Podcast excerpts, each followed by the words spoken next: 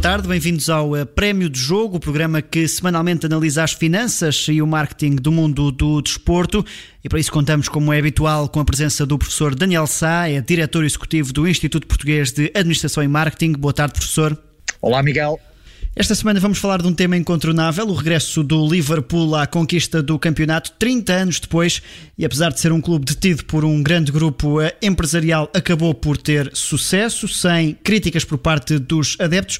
Aquilo que começava por perguntar é qual é o impacto de uma vitória destas ao fim de três décadas. Bem, eu acho que ficámos todos um bocadinho satisfeitos e celebramos todos um bocadinho esta vitória, porque o Liverpool acaba por ser um clube mítico do futebol europeu e mundial. E, e, de facto esta espera de 30 anos uh, não é condizente com, com, com, a dimensão do clube. Uh, e ainda por cima em, nas condições que foi feito, ou seja, por um lado uma época absolutamente brilhante depois da vitória das Champions no ano passado e sabemos quão difícil é vencer a Premier League e, e depois esta ansiedade, esta paragem provocada pela pandemia que acabou ainda por prolongar um bocadinho mais durante alguns meses o que foi uma espera de 30 anos. Portanto, eu acho que é, é um momento muito bonito do, do futebol europeu e de alguma forma uma aposta ganha também do, da Fenway Sports Group, que, que adquiriu o clube há alguns anos atrás e que, eh, ehm, de alguma forma, do meu ponto de vista, conseguiu preservar a história, uh, manter alguma lógica do, dos adeptos do Liverpool, que são muito genuínos, não tem havido muitas críticas aos donos dos clubes, como por exemplo acontece com Manchester City, Manchester United, há, há, há uma corrente de grande contestação. Era isso que ia ah, perguntar, foi uma empresa que apesar de ser grande conseguiu interpretar essa história do, do Liverpool, interpretar o projeto e, e a coisa ser assim mais natural.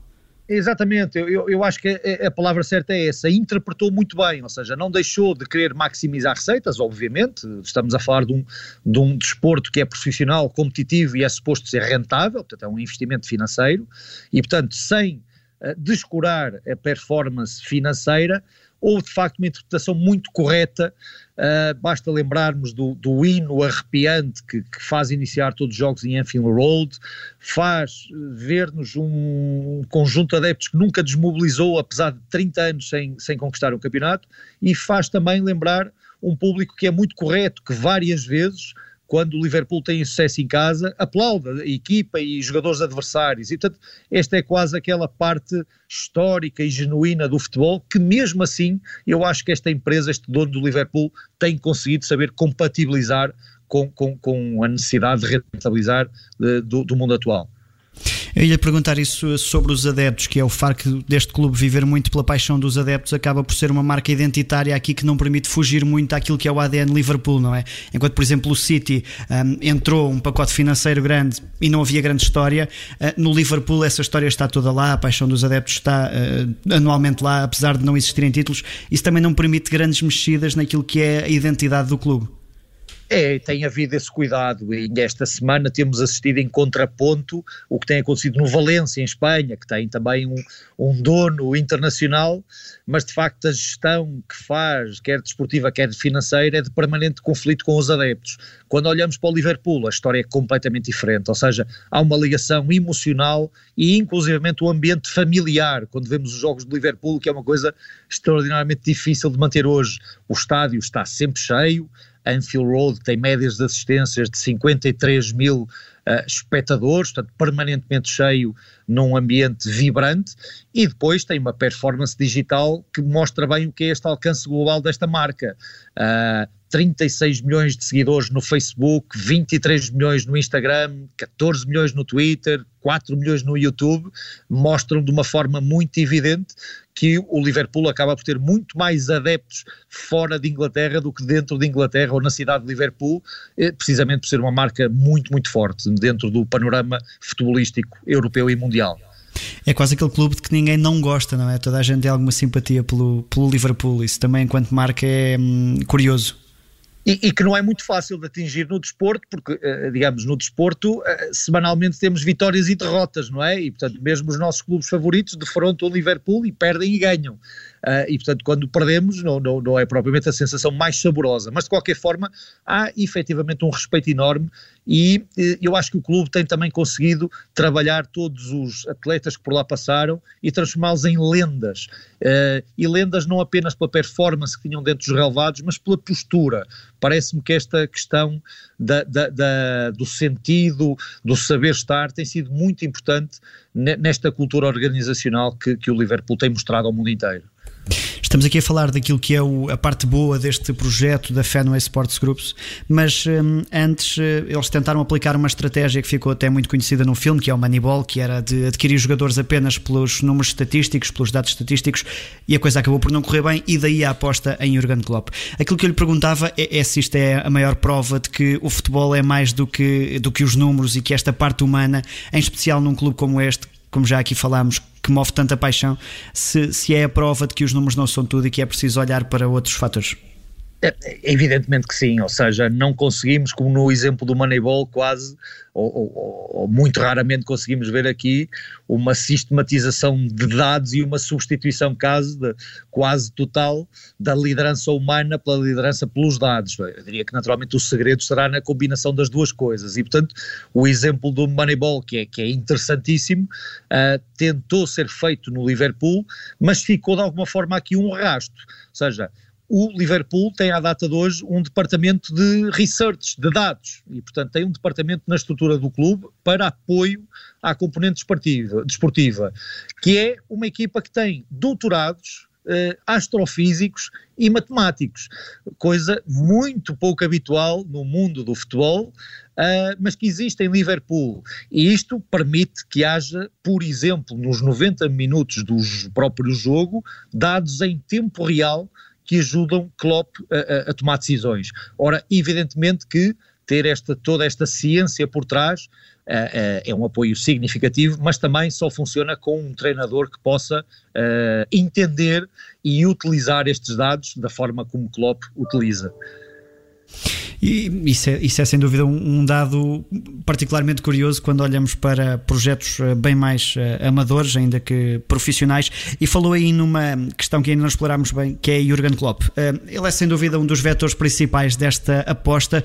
Aquilo que lhe perguntava é se ele assumiu um, pa papel maior do que o treinador e, por outro lado, se aquilo que ele teve possibilidade, ou seja, ele só agora nos últimos dois anos, dos cinco, é que conseguiu conquistar títulos relevantes, se isto só num clube como Liverpool é que era possível.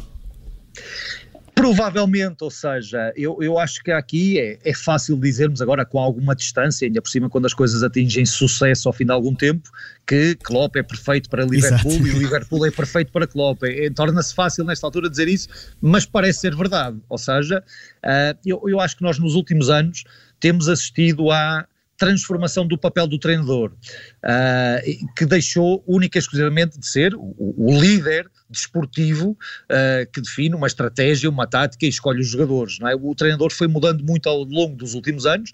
Mourinho teve um papel tremendo uh, nesta mudança, uh, há alguns anos atrás, onde uh, acaba por ser o primeiro treinador superstar, onde percebe que para além do relevado há também uma importância muito significativa fora dele. temos Guardiola também como um exemplo e, e muitos mais que nos últimos anos mudaram a, a, forma de se ser treinador e, e Klopp vem também aqui com mais uma revolução, porque de facto é um treinador que esta semana, por exemplo, escreveu uma carta aos adeptos do Liverpool, algo não muito habitual no mundo do futebol. E no jornal local além, até. Exatamente, onde para além de celebrar a vitória, não deixou de criticar a festa em tempos de pandemia. Uh, e isto é feito por alguém que, que, de facto é reconhecidamente um indivíduo com uma liderança uh, reconhecida como sendo genuína, e é isto que eu acho que ele tem, ou seja, da mesma forma que consegue trabalhar com uh, astrofísicos e matemáticos, lida com estrelas mundiais de futebol uh, e, e, simultaneamente consegue ser um indivíduo genuíno no meio disto tudo, que várias vezes é visto até em bares a festejar com os próprios adeptos. E, portanto, uh, esta é uma liderança de facto inovadora e que inclusivamente é apontado muitas vezes em termos internacionais, fora do mundo do desporto, como um exemplo em termos de liderança, em termos de práticas de liderança e de facto é o treinador do momento seguramente nesta altura do campeonato. Daniel Sá, eh, num clube destes, com esta base de adeptos que aguentou 30 anos para ser campeão, agora o facto de ter títulos que eh, sejam a base desta, desta, desta dimensão acaba por ser acaba por tornar o clube ainda maior, não é? Porque a base de apoio estava sempre lá e agora está galvanizada com esta conquista de títulos. Isto torna, acaba por tornar o clube eh, invencível ou mais perto de estar invencível. Uh, muito perto, ou seja, é naturalmente no, neste negócio do desporto a componente esportiva interfere, obviamente, sempre e com grande dimensão. O Liverpool, à data de hoje, é o sétimo clube europeu com mais receitas, ou seja, está, apesar de tudo, ainda aqui a uma distância significativa de Barcelona, Real Madrid, Bayern Munique, Manchester United, está aqui numa espécie de segunda linha apesar de tudo, apresentou receitas recordes no ano passado, superando os 600 milhões de euros de receitas. Metade deste valor veio de direitos de transmissão televisiva, um, 200 milhões vieram de patrocínios, onde houve aqui bónus significativos pela vitória na Champions, e quase 100 milhões de euros de bilheteira. Ou seja, estamos a falar de um, de um, de um clube com uma performance financeira muito relevante. Nem de propósito este ano termina também a sua relação com a New Balance ao fim de vários anos e passa a vestir Nike uh, no futuro, o que significa que há claramente aqui da própria Nike também e para o Liverpool uma intenção muito significativa de aumento de receitas nos próximos anos. Portanto, esta marca vencendo vai eh, cavalgar cada vez mais também este campeonato das receitas. Porque isto é um bocadinho do. A base já lá estava, agora tudo o que vier é a somar, não é? Os que se juntarem agora porque estão a apoiar um clube campeão ou que é campeão europeu, é a somar aos que já lá estavam, mesmo não ganhando nada. Completamente, ou seja, tendo a base preparada, que é o caso, porque uh, Liverpool tinha um nível de receitas sempre muito elevado nos últimos anos, quando soma sucesso desportivo, como digo, mais atenção mediática, ora mais atenção mediática significa melhores bónus de patrocínio, significa mais bilheteiras, mais acordos comerciais, Uh, e, e, portanto, naturalmente que sim, acredito que vamos ter um Liverpool estruturado desta forma e mantendo esta performance, que não significa ser campeão todos os anos, vai uh, seguramente uh, ter receitas cada vez maiores nos próximos anos. E com isto encerramos a primeira parte deste prémio de jogo. Vamos agora ao nosso prémio de jogo da semana. E neste segmento vamos falar da Fórmula 1. Eh, recomeçou esta sexta-feira com treinos livres para o Grande Prémio da Áustria que está marcado para domingo. Eh, fala-se muito na possibilidade deste circo da Fórmula 1, eh, circo no bom sentido, circo mediático da Fórmula 1 vir também para Portugal. Isso ainda não está confirmado. Já vamos falar sobre um possível impacto disso em Portugal.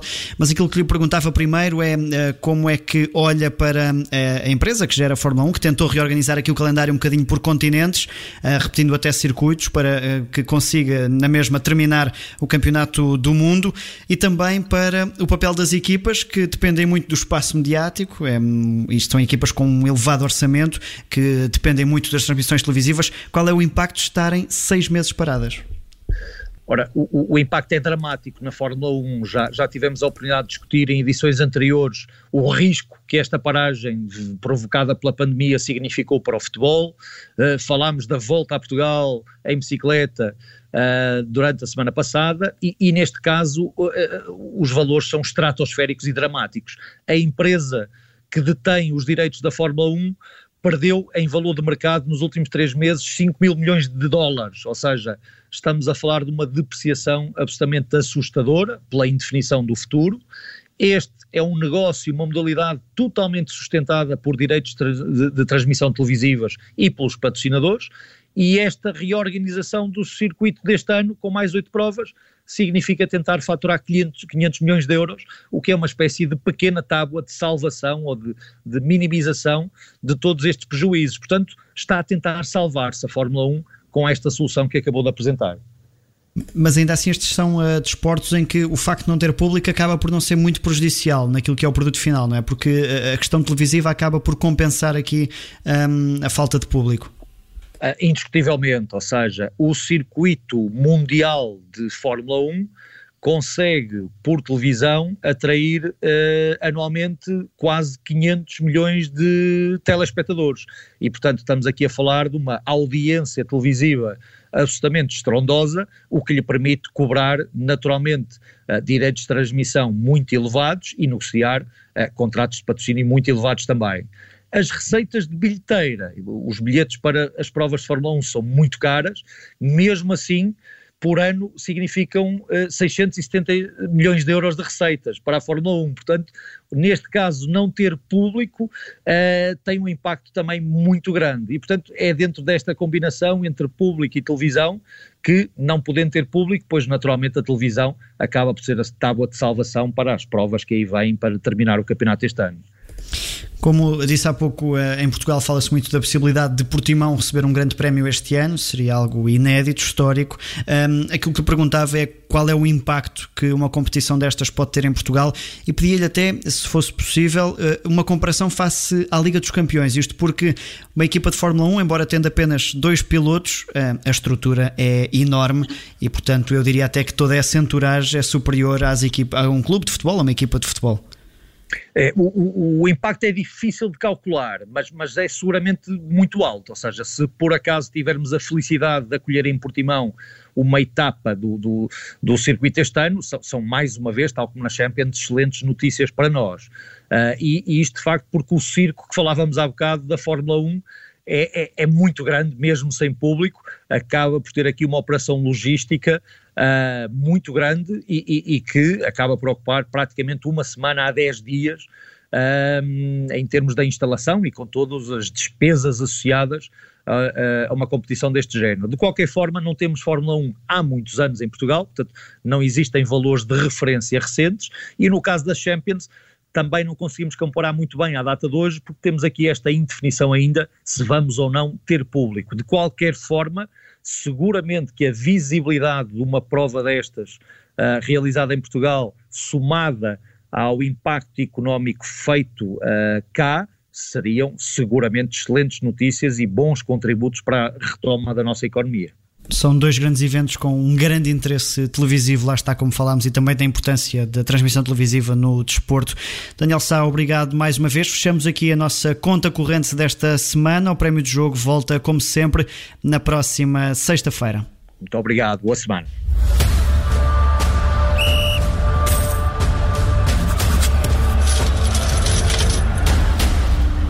O prémio de jogo para ouvir já sexta-feira, depois das notícias das quatro e meia, hoje, excepcionalmente a esta hora. Esta edição que vai ficar disponível em podcast já a seguir, nas plataformas habituais e em observador.pt. Obrigada por ter ouvido este podcast. Se gostou, pode subscrevê-lo, pode partilhá-lo e também pode ouvir a Rádio Observador online em 98.7 em Lisboa e em 98.4 no Porto.